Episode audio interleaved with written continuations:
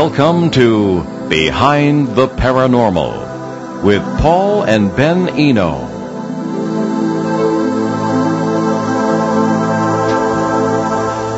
What is it that makes something sacred? Did our remote ancestors know something we don't when it came to where and how to live? Can a place alter your state of consciousness? Hello there, and welcome to the 295th edition of Behind the Paranormal with Paul and Ben Eno. I'm Ben, and all those pretty weird questions came from my co-host and partner in the paranormal, my dad. So we're welcoming back an old friend tonight. But before we do, we have our weekly paranormal contest. So last week's question was, what Colorado hotel is considered one of the most, the 10 most haunted places on Earth? Well, that would be the Stanley Hotel in Estes Park, Colorado, scene of the 1997 film The Shining, and a place where the ghost stories very much are encouraged by the management, in my opinion. Uh, the winner was Mike Page of Springfield, Massachusetts. So this week's question is, a few months ago, what Swedish explorer claims that he found what could only be a crashed UFO at the bottom of the ocean between Finland and Sweden. So get that right and win an autographed biography, or autographed copy of my dad's most popular book, Footsteps in the Attic. And feel free to join the discussion this evening. Call us at 401-766-1240 or 800-449-1240 from anywhere in the United States.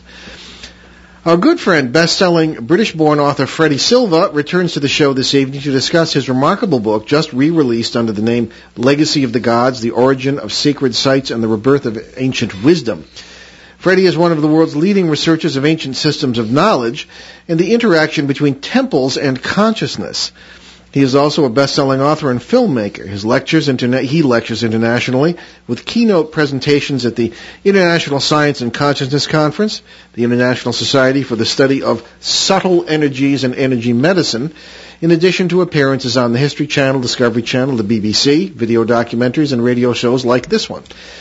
He is described by the CEO of Universal Light Expo as, quote, perhaps the most, the best metaphysical speaker in the world right now, unquote.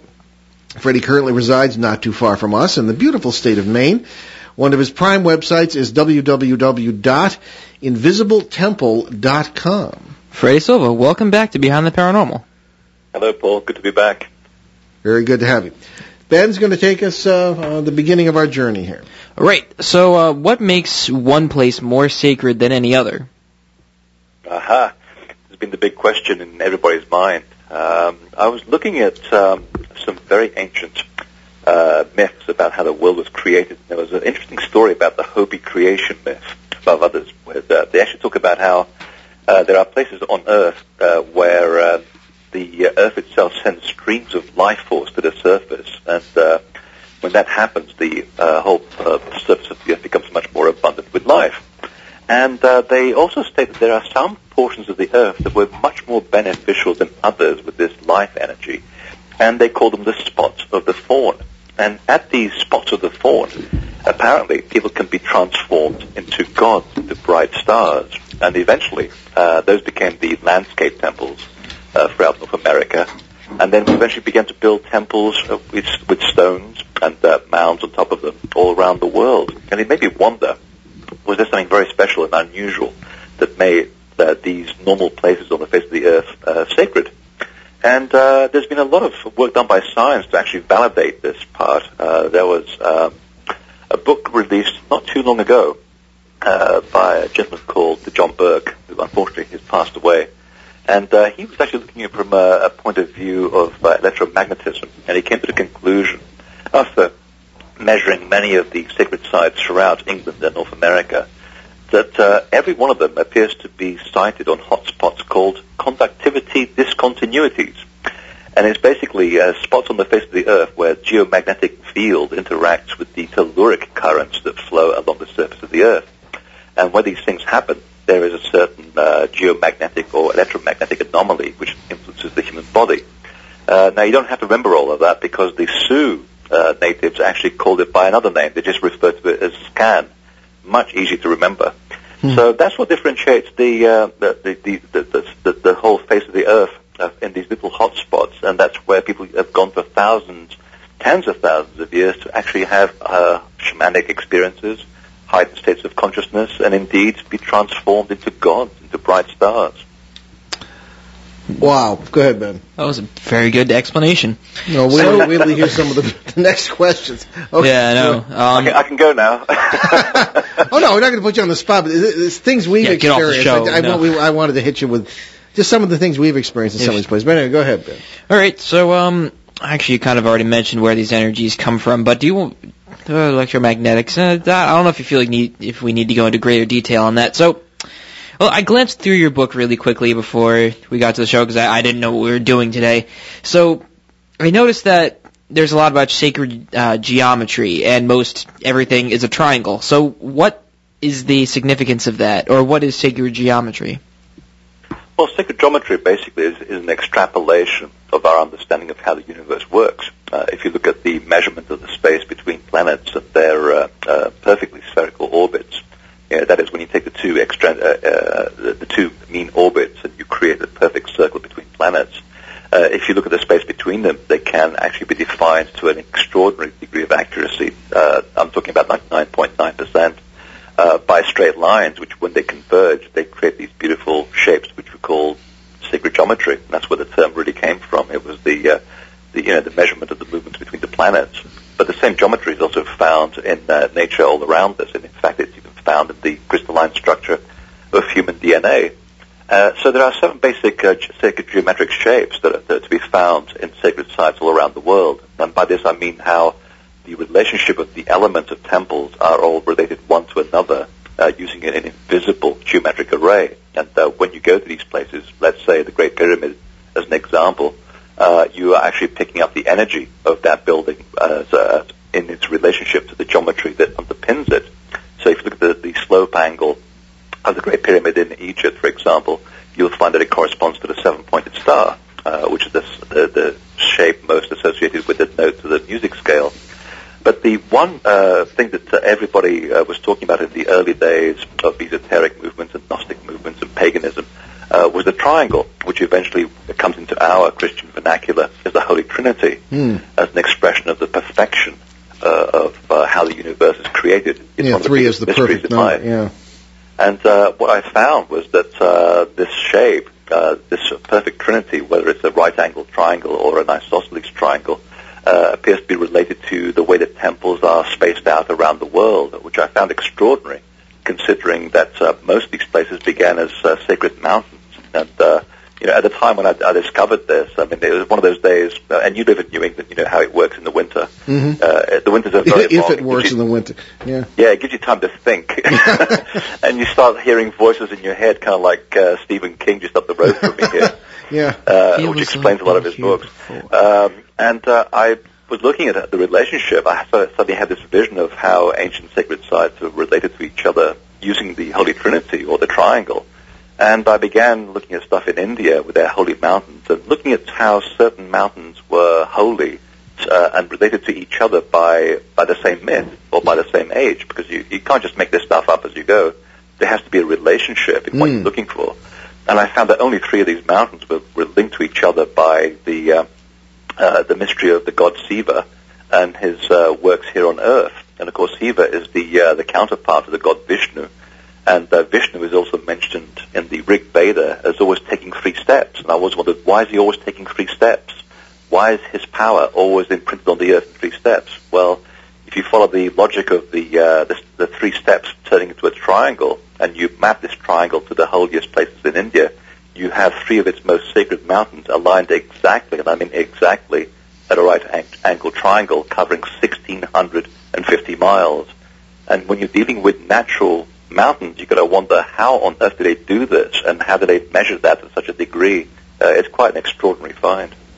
Well, the whole triangle thing means a lot to us. It, it didn't mean much to me until recent years when I started working with uh, something I'd never done in, in, in the distant past, which is working with shamans. And uh, one one of whom is sitting next to me right now. And uh, we we uh, let me just hit you with this. We have have begun to discover triangles everywhere.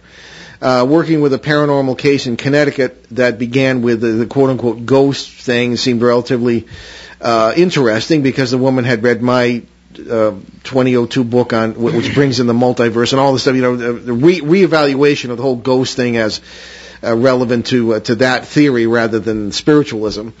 And uh, that the more we looked at the case, the more it grew, the more depth it took on, and we ended up triangulating a whole area that was affected by this. And by, as you say, I mean, I can't think of a better explanation than what, what you said previously about uh, concentrated areas of electromagnetic energy. This is what it really does seem to be. To add, comp- to add, um, if you add to that the fact that uh, when you're looking at the triangle, which we take, it's like the five-pointed star, the pentagram. We take it so much for granted. Yeah. And yet it's one of the most sacred things available on Earth. And you look at the history of the uh, the pentangle; Mm-hmm. Uh, it's very profound. It's even hardwired into human DNA as a crystalline structure. But if you actually think about it in terms of a three-dimensional shape, the triangle becomes the tetrahedron, and the tetrahedron is the building block of the entire atomic structure of the universe. So That's now right. you can see how and why these things do happen uh, in uh, in triangles. There is something that's hardwired into all of us, and uh, subconsciously, I think these things are not only happening on the landscape, but I think we pick up on it as well. Well, we wanted to get into uh, you know how they how they would know about all this and this uh, uh, this very elegant expression of the nature of the universe in, in, in these these even just just these shapes and these these sacred sacred architecture, etc. But uh, as we triangulated this particular triangle, so to speak, one spot was essentially closed off, and what, there were reports of troops and all sorts of activity and, and uh, secret activities going on, helicopters coming and going. At the other point of the triangle, as we mapped it, there was um, quite a, if you want to say, a mystical experience that Ben took that took place Uh-huh. there, right across the street from where some more activity of, of uh, government or, or, or clandestine nature seems to be going on. What do you make of that? I mean, uh, it, uh, the pe- our, our remote ancestors would have built temples there, and and we're doing government experiments. I mean, what? Uh, Oh, it's not unusual. I mean, for example, I mean, we're, we're dealing here with electromagnetism, and Yeah. uh, we're dealing with hotspots, and uh, it's just like when I was researching the crop circle phenomenon back in England. Uh, the army were always the first people to be flying over the new crop circles at five in the morning. uh, Uh, this is, yeah. And this comes from the farmers, that which I interviewed, and they said, well, you know, my, my dogs would be trying to chew their way through a door, my uh, my cats would be trying to fly through glass, uh, play glass windows. There was something going on, and of course, uh, since we, uh, now was able to prove that the crop circles are partly made by ultrasound, uh, those animals are susceptible to that. So they began to pick up these uh, signals.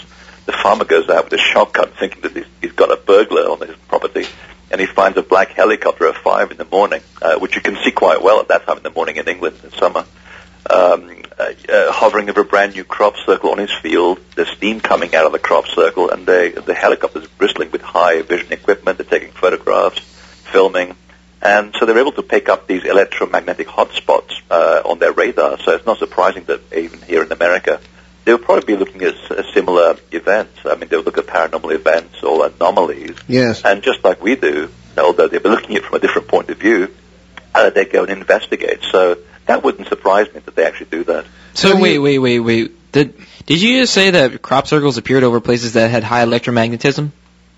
Oh, absolutely. I mean, uh, I've been able to go back to these places five years after they appeared, and of course, the, uh, there's no uh, physical vestige of the crop circle there.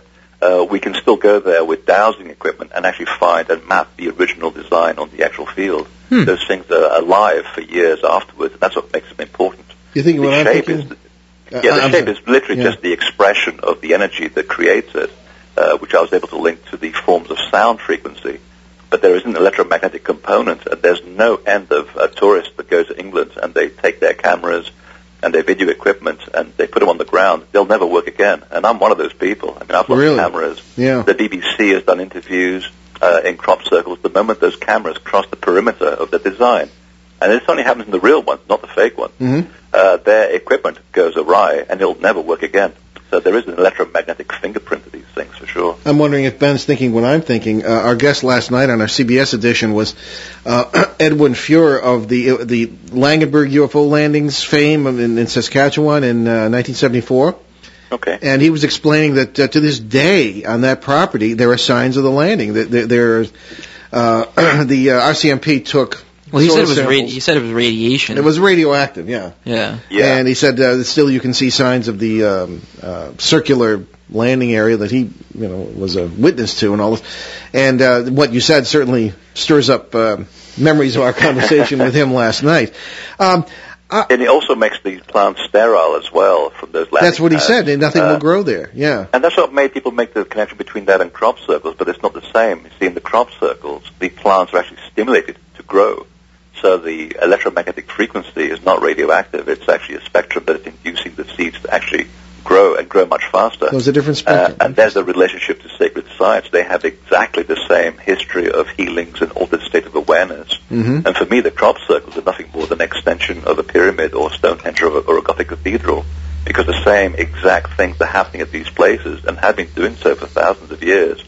Uh, and this is why people are also having shamanic experiences in the real crop circles too. So it's as if they're filling in a gap uh, in our temple making process, because we, we really haven't built temples per se since the Gothic cathedrals were being built in the 13th century. And were, were many Uh, of them built on ancient pagan sites?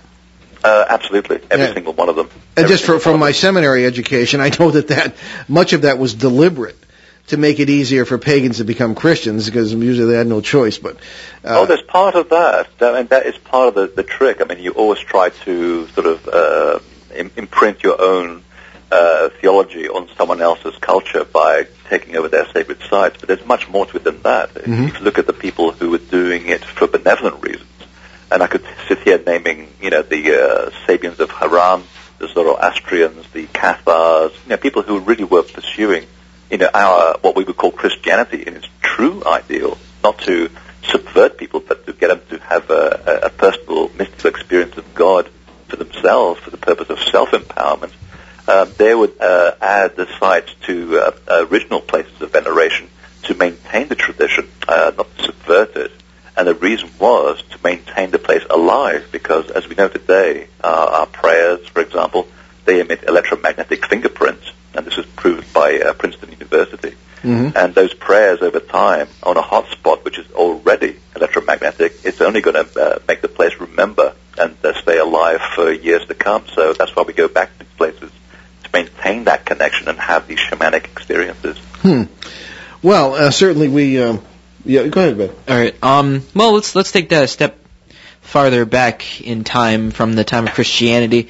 So, nobody really really knows much about the Druids, but do you know anything about the part they played in any of this? Uh, they are pretty much uh, related to the Gnostic uh, movement and the uh, mystery schools. Uh, in fact, if you read the uh, annals of Julius Caesar, he was totally frustrated and fascinated by them. He couldn't wait to get rid of them, but he also was Yeah, totally true. trying to figure out what on earth were they doing. I mean, they knew about the movement of the stars, they knew about the planets, they knew about uh, the manipulation of energy. Uh, there's a hint that they seem to have known something about the raising of stones with subtle forces. Uh, so they basically were just another, uh, they were the Celtic group uh, of the uh, Gnostic mystery schools, just the same as they were practicing in Egypt thousands of years before. Uh, these people always, uh, throughout Europe and the Middle East, they all communicated with each other. Uh, the secrets were, handed down verbally. Uh, and just like in Egypt, that where you take 20 years to go to school and learn the mysteries before you're even allowed near a pyramid, the same thing was true of the Druids. You had to go to at least 10 to 15 years of indoctrination into the mysteries before they even allowed you to do anything with subtle energy because they realized the, the importance of this stuff, that when you start having this direct communication with a creative source, uh, it can get to your head. You know, your ego does go through this uh, process where you think, you know, I am God and I can do whatever the, the hell I like. And I think that the, the difference with the Druids was that they were able to initially control that and teach people to harness it for the common good so that you ba- uh, you're able to achieve a certain level of uh, self-determination. And when you have that, uh, you don't start getting into the process of developing religions for con- the control of, uh, of nations. Mhm. You develop it for the common good of the people around you, and you elevate uh, the people who you're, you, you're with, and that's what leads to a transcendental uh, sort of state of mind. In other words, I mean, they used to have a word for it. It was called the, the Great Perfection. Uh, the Tibetans used to call it that. Uh, we used to call it the Ascension in the Christian world, and the Druids used, just used to call it, you know, being at one with the uh, with the universe. So th- these things, basically, uh, these experiences, end result, which is the total self-empowerment of yourself, so you could live life on Earth totally aware and awake and in total control of your uh, faculties. Hmm. Uh, very dangerous if you're trying to be controlled. Oh yes. Uh, speaking of the Druids, have you been? I'm sure you've been to Wistman's Wood on Dartmoor. You know, every time I've passed it, I have never been able to find it, and there's probably a good reason for that.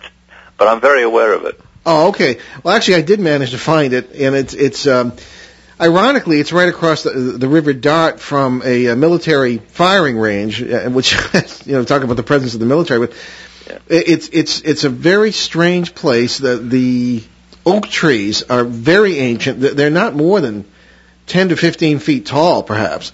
And it's a place where traditionally, anyway, Druids hid from the Romans in ancient times when times were not quite as merry as they are today. And what happened, and I had an experience there that was, was quite remarkable, uh, because the energies, as you might suspect, are absolutely overwhelming. And you walk in and talk about a change of consciousness, which is the next, next subject we wanted to talk about at such places. I happened to look up, and there was a, a half figure I could see from his waist up, all dressed in furs, and he was sort of looking off into the distance. And I couldn't see anything below his waist. And I said, okay. Um, I took a few pictures, nothing came out. The I was totally alone. No one else was there. It was a wonderful Moorish, I should say, a moorland ma- March day, dreary, just my kind of weather. I tend to like austere weather. The Sounds atmosphere summer. was perfect, and uh, he just he uh, finally he turned very slow. It was almost a watery kind of a movement, and, and looked through me. He was perhaps twenty feet away. I didn't get the impression that he saw me, but I said, "What is this? Is this a, a druid?" I mean, you know, I bet and I have mountains of ancestors who came from that area. Maybe was it an ancestor? I don't know. Uh, but th- this is the sort of thing that I suppose illustrates the uh, altered state of consciousness that you're talking about at such places. I mean, what? Oh, absolutely. Uh, I I totally understand what you've uh, what you've experienced because I, I mean I've had the same thing happen to myself as well. And the funny thing is, if you go to these places, and you can do in North America. I mean, there's a in, in Connecticut there's a place called Gungywamp where people have exactly the same experiences. Oh, I know where that is, it yeah. Has a, it has a geomagnetic hotspot as well. hmm Um, these places really are alive. I mean, they are uh, living organisms, and I think if you go there expecting to see something, you won't. Mhm. Uh, I think you have to be of a certain humble state of mind I agree. and uh, of an The H word. yeah, Yeah. You, you, you approach it in, in humility, and also uh, uh, you, you, you ask.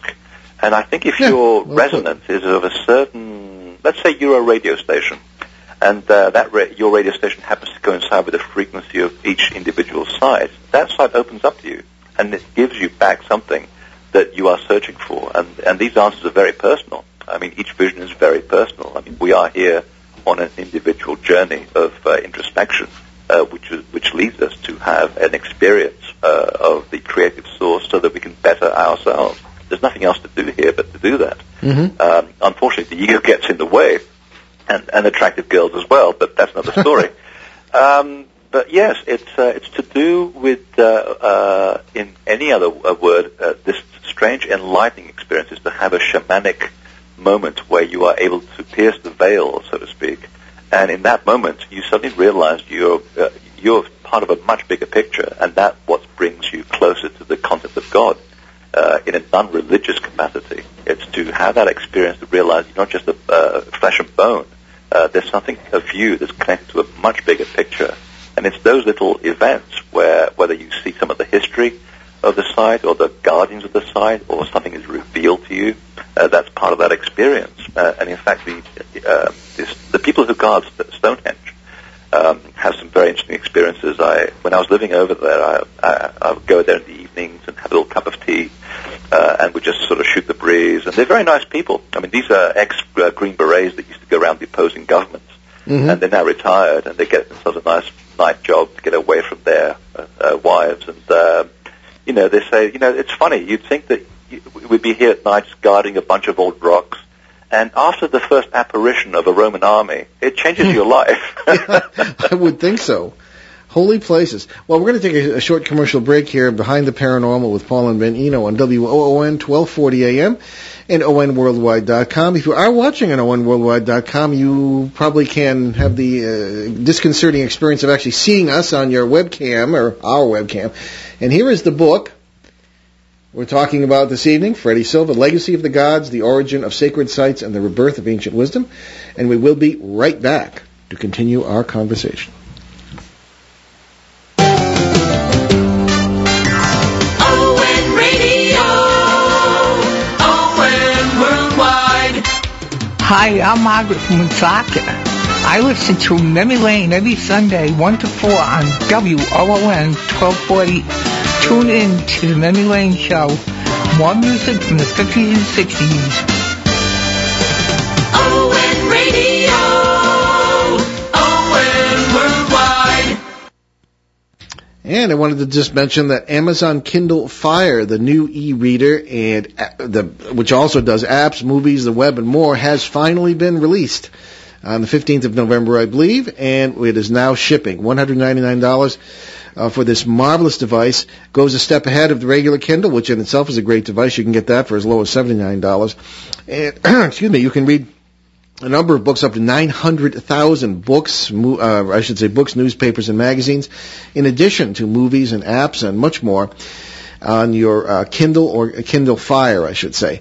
And I say check it out at Staples, and you can get, of course, four of my books, uh, Faces at the Window, Footsteps in the Attic, Rhode Island, A Genial History, and my last one, uh, published in 2006, the um, Turning Home, God, Ghosts, and Human Destiny. So check it out. Kindle Fire, Staples or Amazon.com. And let me also mention, I'm sure, Freddie, uh, our guest is, uh, Legacy of the Gods, I'm sure, is on Kindle, is it not? I imagine it will be. Okay, well, if it's not, we'll check it out. Legacy of the Gods uh, by Freddie Silva, S-I-L-V-A. Very good. So we'll come back to our conversation now with Freddie. Ben, did you have any? I wanted to get into the um, change of consciousness at places like this. I'm, you know, thinking of also that herb farm in Connecticut where you you were seven years old. Yes. Yeah. I was seven years old. We're not was- giving Freddie a no, chance to wait, get a wait, was I seven? No, I was older than that. I was like eight or nine. Well, anyway, Freddie, I don't, probably never told you this before, but we uh, got a call way back before I allowed Ben to do any of this, and it was a an herb farm in Connecticut, and they had said uh, not that they were having uh, any issues paranormally, but it, it was a very interesting place, and we might I might want to come and see it. A very innocuous kind of thing.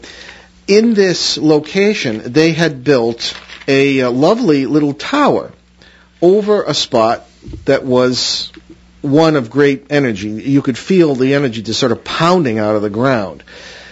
I had been suffering some from some internal bleeding. I stood in this spot just quietly. It disappeared. All right, so I essentially was healed. Ben came Wait, what? with two of his friends. You had internal bleeding? yeah, well, it's a long story. I'll tell you. What, where have you been? You were. Well, I 'cause you were don't. seven. I yeah, I don't really remember. I, I, I was Well, don't eight. worry. I'm not going to die just yet. I was eight. Oh, okay. so anyway, just uh, yeah, and, and you. Sounds like a personal family conversation. Yeah, sorry about stumbled that. Uh, that happens. Uh, Yes. you know, they shock my son now and then. Uh, you were there too, and I have a photograph of you standing there and uh, sort of enjoying the, sort of basking in the, in the goodness of this of this energy. And you know, I, I thought maybe there's a divine presence here. I tried to thank this, pre- but it didn't want to be thanked. It just wanted to give, and that was a learning experience for me. You know, because um, I don't know, but is this. Is, so is this what you're talking about when you're talking about altered states and, and interaction and good things happening in these uh, sacred places? Yeah, I mean, the veil between worlds is very thin at these places, and that's Oh, what yeah. our ancestors were trying to point out. Yeah. Uh, and uh, when they'd learned that, uh, they called these places the landscape temples. This place had a statue that would move. You know, they find Oh. it in different positions, sort of thing. Uh, and they call these places sort of navels of the earth as well. And then eventually, with uh, you know, by the time we get to the uh, era of the Egyptians, we start building human-constructed temples on the same principles uh, to recreate those effects. And uh, if you actually uh, dissect these places and look at the myths behind them, and then apply science to it, you actually find that there is a, a good logic to what they were doing. So has this been carried? O- I'm sorry, has this been carried over into into more modern religious architecture? As we said, there one does find churches in the middle of nowhere in, in the UK with, you know, they're built uh, in the midst of stone circles or with uh, ancient Oh, absolutely. earthworks. Absolutely. So there was an awareness of this. Oh, totally. Uh, I mean, even when the church lost the plot, and they used it as a control issue. I mean, there were people within the church that knew and wanted to continue the old pagan tradition. I mean, pagan Yeah. means nothing more than someone who lives in the countryside. That's all. it That's means. right. Yeah. Well, it, it's an invent. It's a Christian word, really.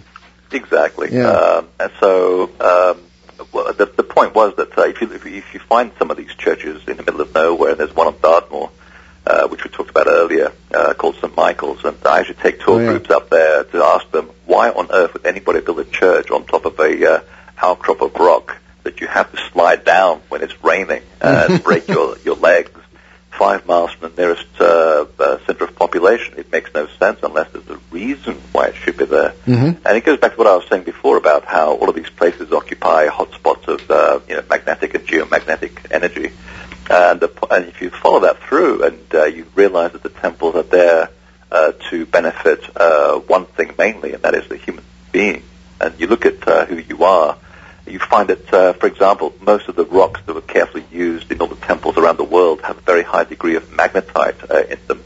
Uh, this is why the uh, uh, chambers of the Great Pyramids, the uh, the rocks were brought from 400 miles away. So when you put yourself into that environment, you're in a certain sort of kind of an induction chamber where not only the frequencies drop to a certain level, but also the magnetite that surrounds it is creating its own magnetic field. So if you look at the amount of iron that's found flowing through the uh, blood of the human body, uh, if you remember that wonderful example when you're at school and you take a piece, piece of paper and you sprinkle some iron filings on the paper, and then you take a bar, uh, sorry, you take a uh, horseshoe magnet and you put it under the paper and you watch the iron filings follow the path of the magnet. That's essentially what is what's happening to you inside one of these places. Um, your body is being rearranged in a certain way, and you also have inside your skull, uh, you have floating uh, millions and millions of little particles of magnetite as well. So it, it, the, the site influences that state of awareness inside your head. So when you start seeing visions and altered states and uh, things coming out of the woodwork and out of stones, uh, it's, you're not going mad. It's actually your brain is starting to adjust to its environment, and at that moment you have pierced the veil. And So- then you better be careful what you ask for because you might get it. it might That's be right. quite startling. yes. We had Dr. Michael Persinger on, uh, the inventor of, among other things, the God helmet, as it was uh, rather jocularly referred to. And of course, he would uh, use electrodes and this helmet as well to st- stimulate electrically certain areas of the brain, and people would have near-death experiences and uh, religious experiences and things much uh, experiences such, such as many that you described. And the ultimate question to him was, does this mean that it's artificial or the experience is, is legitimate or, or, or both? I mean, are you artificially stimulating the opening of real doors? What say you on all that? Oh, I think it's both. I think if you go in with a certain amount of ego, and this relates to anything really. I mean, if you want something to happen that badly, you will have an experience because you want it to happen, and you start creating this environment inside your head. But it's coming totally from you, which is why you always look, go back to the ancient texts and see how they approached the subject. And one of the things they did, uh, again, before they allowed you anywhere near a sacred site, was to remove yourself from your ego. You know, Mhm. uh, And at that point, when you've actually removed uh, yourself uh, from the equation, you start putting yourself in a place of centeredness. And when you are centered, uh, you are able to go in with grace into these places. Uh, then you have a valid experience, you see. And the like. Cistercians, for example, under Bernard of Clairvaux, were very big on that. I mean, these are the people who actually were the brainchild behind the Knights Templar, uh, the original Templars. And they always chose places which were out of the way. Uh, they were in some of the most decrepit parts of the earth. And they turned them into beautiful little paradises because part of the uh, idea was to put yourself into a hermetic environment where you basically uh, stop communicating with the rest of the material world, which, you know, back in the 12th century was extremely problematic. And also the desire to have material wealth was very, very big. So if you remove all of these very material possessions from uh, from temptation or the devil, as it became known, uh, you put yourself in a state of grace and a sense of state uh, of oneness, and you are much more able to communicate with these hotspots and have a much more valid experience. Well, that, that makes that makes sense. So another, I suppose there, there is no such thing as the ultimate question. They keep getting deeper. One might ask, where did all this knowledge come from for our remote ancestors? Ah, now that's where uh, going back to the pyramids and to the Puranas, the Tamil culture of southern India, uh, which is one of our oldest uh, shared sort of uh, books, you could say, on ancient mythology, uh, if you start looking at the origin of where the, all of these things came from, uh, I can't remember the person who was doing the research on this, uh, but they finally, just through uh, simple logic of, of looking at the events in the Puranas, that they were able to link it to events of catastrophes throughout the last 10,000 years and uh, quite categorically uh, prove that these texts describing ancient cities of knowledge and the temples that resided in them uh, in a time that goes back to at least 15,000 BC. And this is a very different time. Is a time before the big global flood uh, inundated the Earth, and this has been accurately dated to 9,600 and, sorry, 9,703 BC, according to the uh, records up in, in the uh, ice cap in Greenland. And um, just before this incredible catastrophe took place, uh, they talk about these cities of knowledge that were built, built by people of extraordinary size and mind, uh, and they, they compare these people to creator gods. And these people knew how to harness the forces of nature to bend to their will, and they were able to build these temples so that people uh, could experience uh, an otherworldly effect to let them know that they weren't just you know uh, nuts and bones and, uh, and uh, physical bodies, but they're also spiritual people.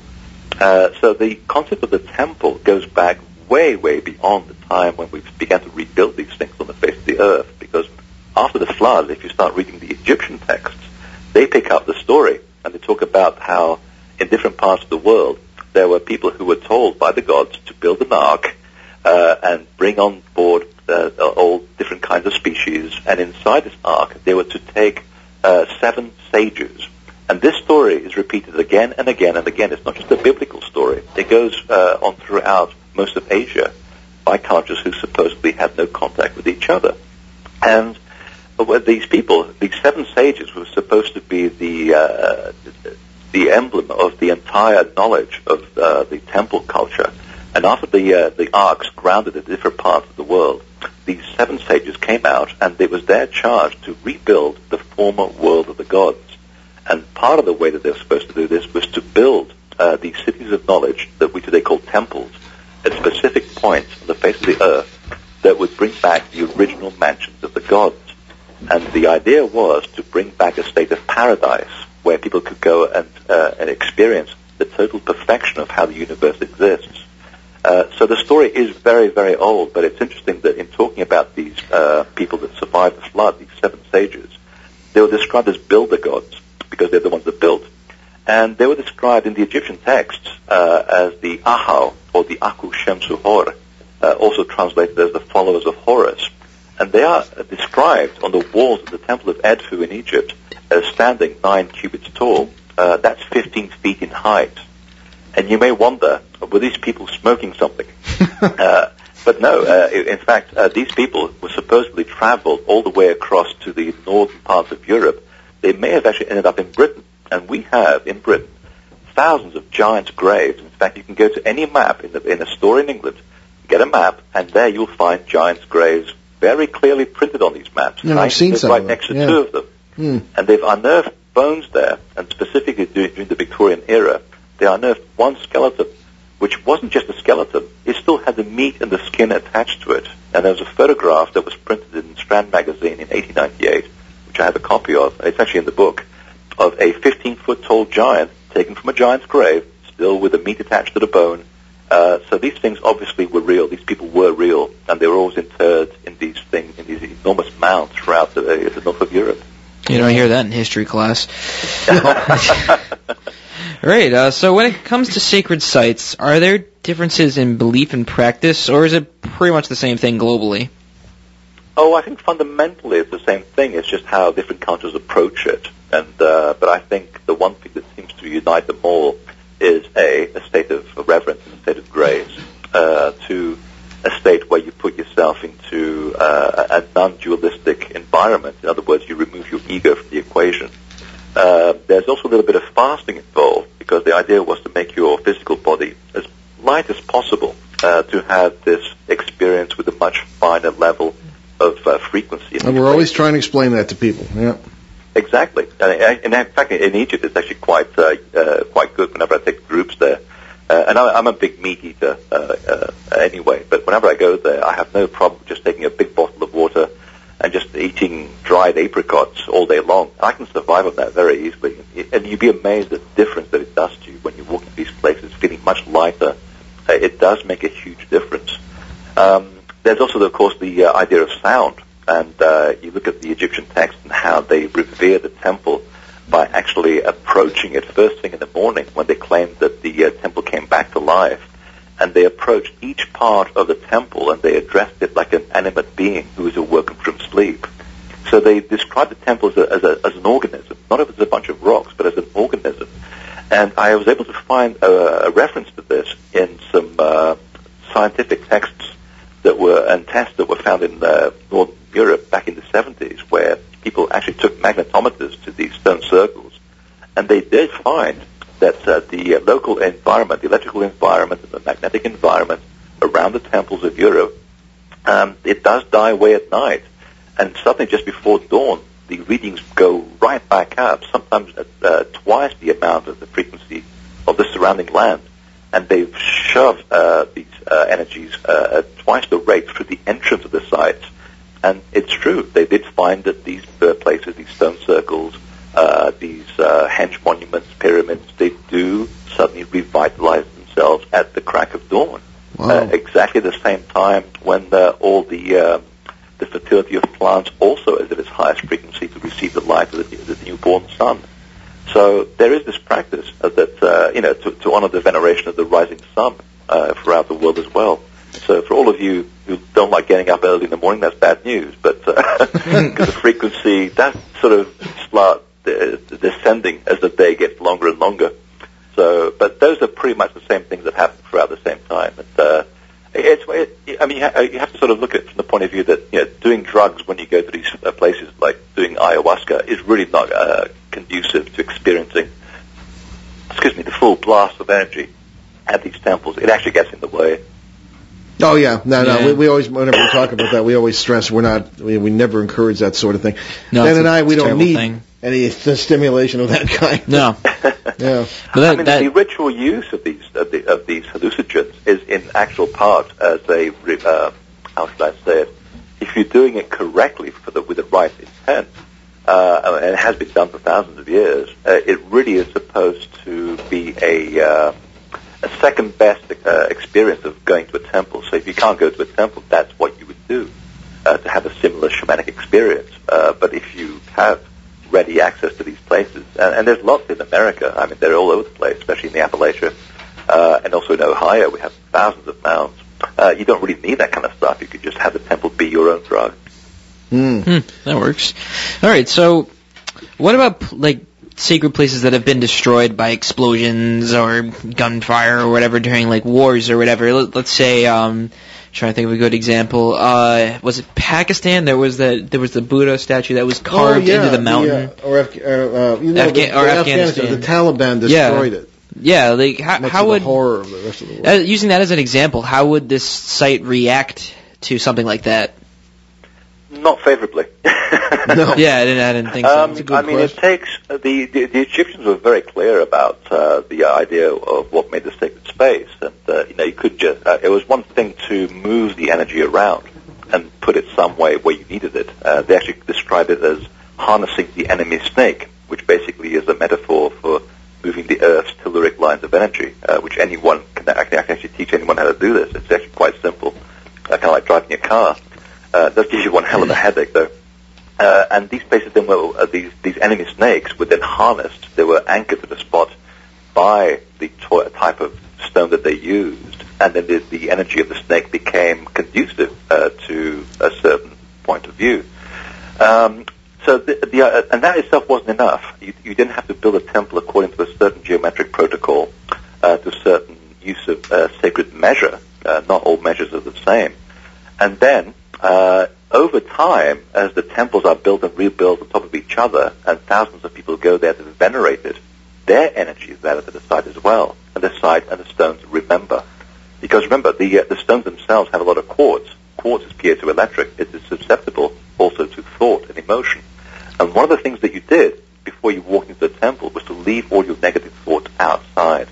Because if you took your negative emotions into the temple, uh, you would pollute the mansion of the gods, and you bring down not just yourself but the entire tribe. Mhm. And they were very serious about this. Yeah, very Uh, true. so it was the build-up over time which created this sense of energy. So if, um, let's take for example uh, England, uh, and around the proving grounds in the middle of England, which is called Salisbury Plain.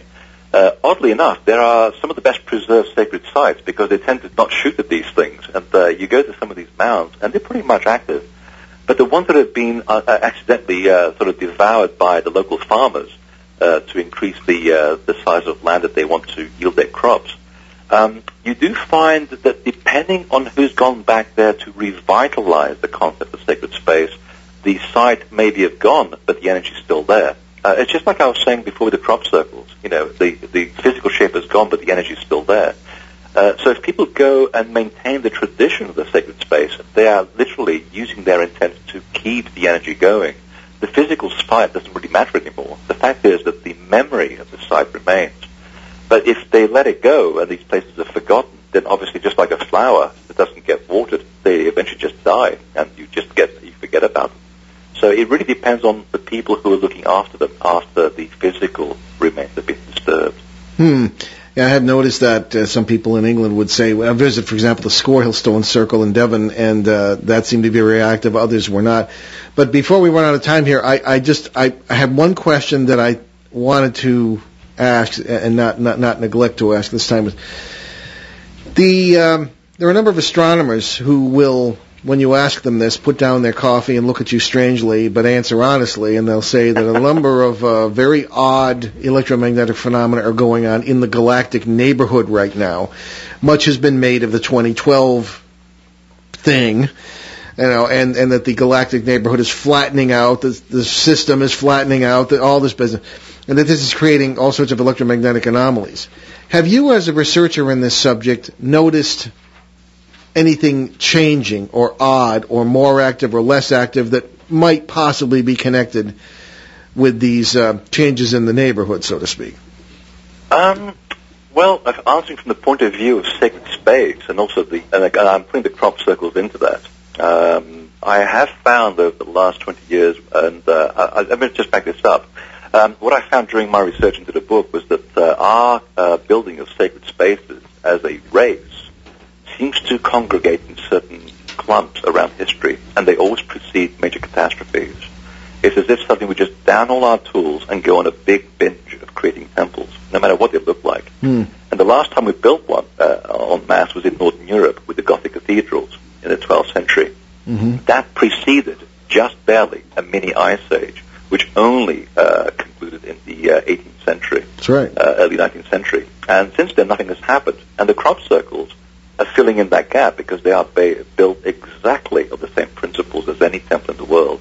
And they are having the same effect. And they're also appearing on the same magnetic lines of energy of the Earth. And we are also now approaching a change in climate, uh, rising sea levels, uh, changes in the sun sunspot cycle. And what I've witnessed is that more and more people are going back to the sacred sites, Uh, and they may not really know consciously why, but I think these places are coming alive, and because we are susceptible to that energy, I think we are going back to the core of these places, these spots of the fawn, uh, and uh, trying to pick up our connection to the environment. Because when it comes down to it, that's what it's all about. Our survival is really literally down to our connection to the universe, nature, and we've forgotten that. And by being more attuned to it, I know it sounds corny, but it's absolutely It sounds true. like a very, very good thing. Yeah, by being more attuned to it, we actually are able to uh, uh, be much more prepared for the changes. And, and the changes are here. The changes have been happening and with us for hundreds of years, and they will continue for hundreds of years. Uh, 2012 is just a window. But I do believe that these temples were built as an insurance policy for us to remember what we'd forgotten because they realized that we would forget our connection. And uh, by watching people going much more to these places, taking much more of an active involvement in these sites, I think that we are part of that awakening and that we are beginning to feel that shift is, is upon us. Um, I personally don't think anything's going to happen at the end of 2012 unless a mass amount of people on Earth suddenly make it happen. Yeah. Uh, and of course, we have the power to do that as well. Mhm. Uh, it would be a shame. I would hate to sort of come all the way uh, this far to incarnate in this lifetime and just watch it all go down because a bunch of people suddenly panics and they, and they start believing the hype. Well, Uh, there are I think we'll always still be here. there are always alternatives. Exactly. as, as Mr. Spock would say. Yeah. Let me ask you this, and we do have a few more minutes. Uh, Freddy, what experiences uh, can you give an, uh, give us an example of an experience you have had at such places? Oh God, yeah, many. Um, and again, I should point out to people who are listening that uh, I don't go to these places experiencing something to happen. I was actually raised as a Catholic and became an atheist for obvious reasons, and then discovered through going to these sites uh, uh, uh, something far greater than myself that has basically made me much more spiritual yet again, Mm-hmm. but without a religious point of view. Right. And um, so I don't go to these places expecting something to happen. And uh, when they do happen, uh, yeah, it, I could mention some expletives. um, there's one case, uh, one uh, famous thing that happened when I was in the pyramid in Egypt, and the Great Pyramid. And I was there with three other people. And uh, anybody that's been there knows that the only way to get the place to yourself is to play, uh, pay a lot of backsheesh to the people that run these places. And um, we were there in the middle of the day. The place was packed with people, kids running up and down the Great Gallery, making a hell of a racket. And suddenly, everybody vanished, leaving four of us inside the king's chamber. The lights went off, and we had the place to ourselves in total darkness for 20 minutes. That does not happen by accident. And uh, one of the men that was with me said that uh, I, I, I belong to a part of a group that does work at sacred sites very quietly. And uh, they asked me to do a little bit of toning at the site uh, to honor the site. And I said, I, I can do that. And I found myself coming up with notes that I've never been able to do then or since, Wow. and as did the other three men. And as, and as we did this vocal exercise, in total darkness, I saw, with three people as my witness, I saw a group of about 30 people, about nine feet tall, coming out of the stones of the chamber, surrounding us in these beautiful white sort of silk robes, beautiful things. I'm in total darkness, and I can see these people to the point I could draw them. How tall were they anyway, they're about tall. nine feet tall. And um, Really? afterwards, the light, 20 minutes later, the lights went on, and we looked shocked. And I could see that they wanted, these people wanted to say something, and we, we quietly made our way out of the, the the pyramid. There was a very angry Arab at the bottom who realized that something had happened that should have been happening, and he was blaming us for it. And uh, once outside, I looked at one of the guys, and it was obvious that we had something to say to each other. And I said, did you see what I saw? And he just said, you mean all of those people that came out of the rocks and surrounded us in a big circle dressed in white? You saw that as well? I said, absolutely. What was that all about? Now, you can't make that up. Did you see their faces? Uh, no, they didn't that- show their faces. They had these beautiful sort of hoods over them. It, it was the most incredible feeling of total unconditional love. It really was the most profound experience. I think we know that species. Okay. All right. And the funny thing is, when I began to, and I had a sense that I went, that, that I received this uh, information, and the information eventually ca- became the book that we're talking about uh, this evening. Mhm. Uh, that stuff just came pouring out of me. So that was the intent that I went in there with. I wanted to help to understand how these places work, so I could teach it. Okay. And I Well, think that experience is related to that. Well, I'm afraid we're out of time, Freddy. It's been absolutely fascinating. Could you tell us about the book and the website just very quickly? Yes, you can go to it at uh, www.invisibletemple.com. It's called Legacy of the Gods, although it has a slightly different title on my site, and it will be explained why. And there's all kinds of special offers there as well, and videos and all kinds of things, and tons of information. You'll never leave. Excellent. It's been wonderful to have you back again. We're going to have you back again soon because there are a thousand questions we didn't have a chance to answer. So, Freddy, thank you very much. Freddy Silva, Thank you, everybody. gentlemen. Very good. Thank you. Renaissance Man. Okay, so many thanks to our producer, Steve Bianchi. And we'll see you next Monday, November 28th, when we will welcome back the great Murray Silver, Hollywood insider, Washington insider, and renowned paranormal expert from the Savannah, Georgia area. Certainly one of our most popular guests. Anything can happen when Murray is with us. All right, so don't forget we have all of our podcasts, so show schedules and guest information on our website www.behindtheparanormal.com. And on our regular CBS edition on November 27th, we'll have a paranormal tour of Scotland with author Geoff Holder. And that will be live at 7 p.m. Eastern, 4 Pacific on CBS New Sky Radio in Boston, Pittsburgh, Detroit, and Seattle, and online at www.newskyradio.com. And uh, again, uh, just as Ben said, don't forget behindtheparanormal.com. Almost 300 webs, uh, 300 websites. No, You have 300 300 websites. Yes, and we're coming up on show number 300. Not all of them were numbered, so the early ones put it well over 300, but we're planning a very special show for our 300th, 300th anniversary, so to speak. And uh, that'll be on CBS New Sky, so stay tuned for information on that. We'll leave you this evening with a thought from that really bizarre Irish author and strange thinker, stranger than us, Oscar Wilde. Quote, it is a very sad thing that nowadays there is no, there is so much, oh, let me start that again. It is a very sad thing that nowadays there is so little useless information. Unquote. Thanks for joining us on our great cosmic journey, and we will see you next time. Return to this radio frequency 167 hours from now for another edition of Behind the Paranormal with Paul and Ben Eno.